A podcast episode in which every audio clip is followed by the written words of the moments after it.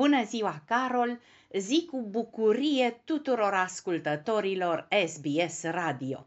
Cum tare ne-am bucurat noi, românii, când am vizitat Salonul Auto București, care tocmai s-a încheiat în weekendul trecut.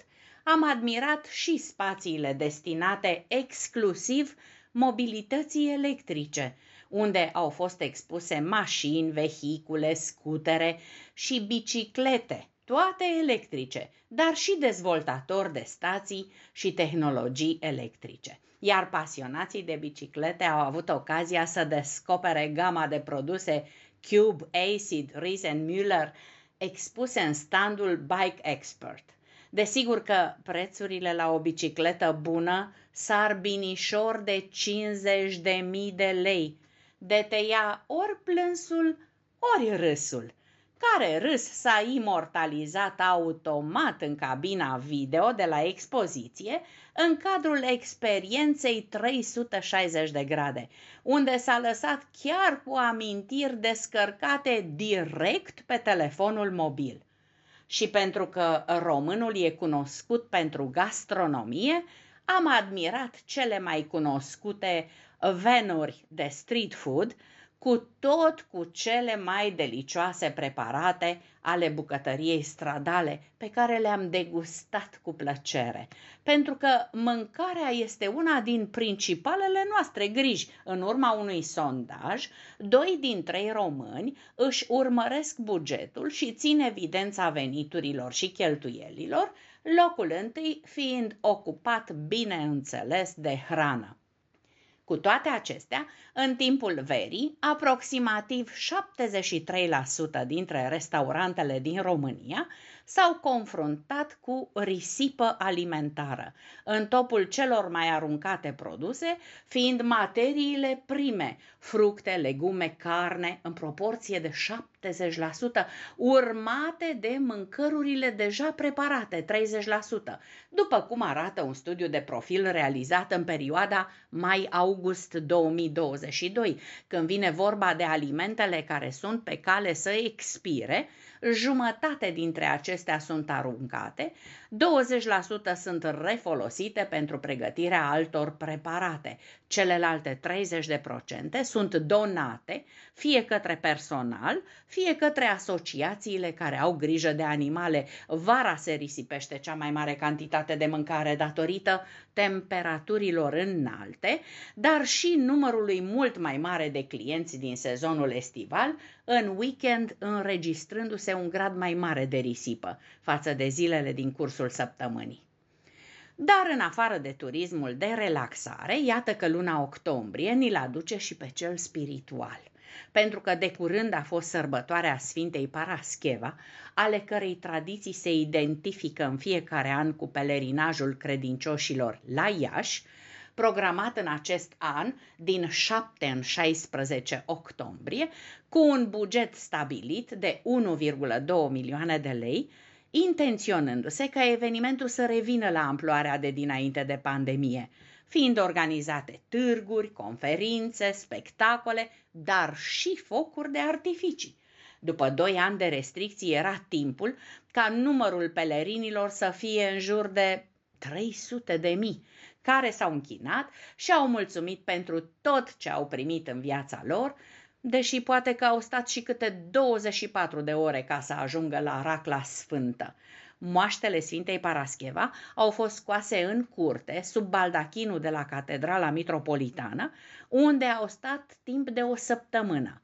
Pelerinilor le-au fost oferite băuturi calde, iar în cea mai mare zi de prăznuire, 14 octombrie, tăvile cu zeci de mii de sarmale abia au făcut față poftei participanților. De Sfânta Parascheva se fac previziuni despre vreme, ținând cont și de somnul oilor. Dacă oile dorm înghesuite și strânse la oaltă, în ziua de 14 octombrie, ciobanii spun că iarna va fi una grea, lungă și friguroasă. Dacă ele dorm risipite, iarna va fi blândă. Pentru o iarnă rece, Guvernul României a aprobat plafonarea la 400 de lei a prețului pe metrul cub de lemn de foc. Deci, prețul la lemnul de foc, tocătură provenită din lemn, rumeguș și resturi de lemn este de 400 de lei pe metru cub cu TVA, taxa pe valoare adăugată, inclusă. Iar la brichetele de lemn avem un preț maxim de 1500 de lei pe tonă cu TVA inclus. Pe deasupra se ia în calcul interzicerea temporară a exporturilor de lemn, astfel încât să existe suficiente resurse, atât pentru industrie cât și pentru populație, prin exploatarea corectă, legală, durabilă a pădurii. Păduri exploatate și turistic în cadrul traseului inaugurat săptămâna trecută Via Transilvanica, un traseu de drumeții tematice din România cu o lungime totală de 1262 de kilometri, care începe la Putna, în Suceava, străbate 10 județe și 107 localități și se termină la Drobeta Turnu Severin, la piciorul podului lui Apolodor. Drumul promovează diversitatea culturală, etnică, istorică și naturală a Transilvaniei, Bucovinei și Banatului Montan. Traseul poate fi parcurs pe jos, cu bicicleta sau călare, amenajarea traseului a fost inițiată de Asociația Tășuleasa Social, organizație neguvernamentală cu sediul în județul Bistrița-Năsăud, care a folosit ca model organizarea traseelor de pelerinaj, precum drumul Sfântului Iacob, un traseu de pelerinaj creștin străbătut din Evul Mediu, care are ca destinație mormântul apostolului Iacob cel Mare din catedrala Santiago de Compostela, Spania.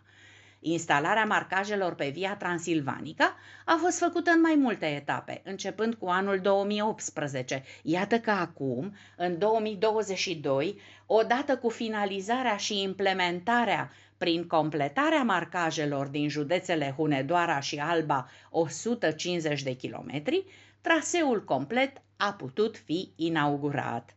Și mare minune dacă pe acest traseu primăvara nu vom întâlni și floarea națională a României. Cum care? Bujorul.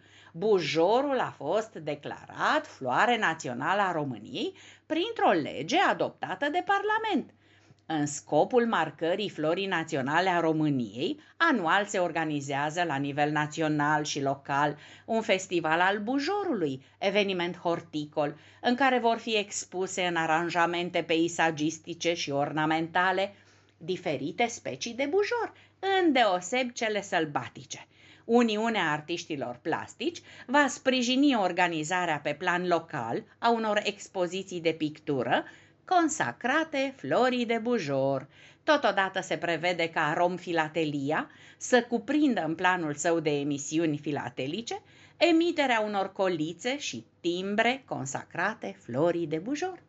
Adun și eu un buchet virtual de bujori celor care pe 26 octombrie își vor sărbători onomastica de Sfântul Dumitru. Cu urările mele de la mulți ani cu sănătate, lor, celor dragi și tuturor ascultătorilor SBS Radio din București, România, a transmis Anca Rodica Turcea.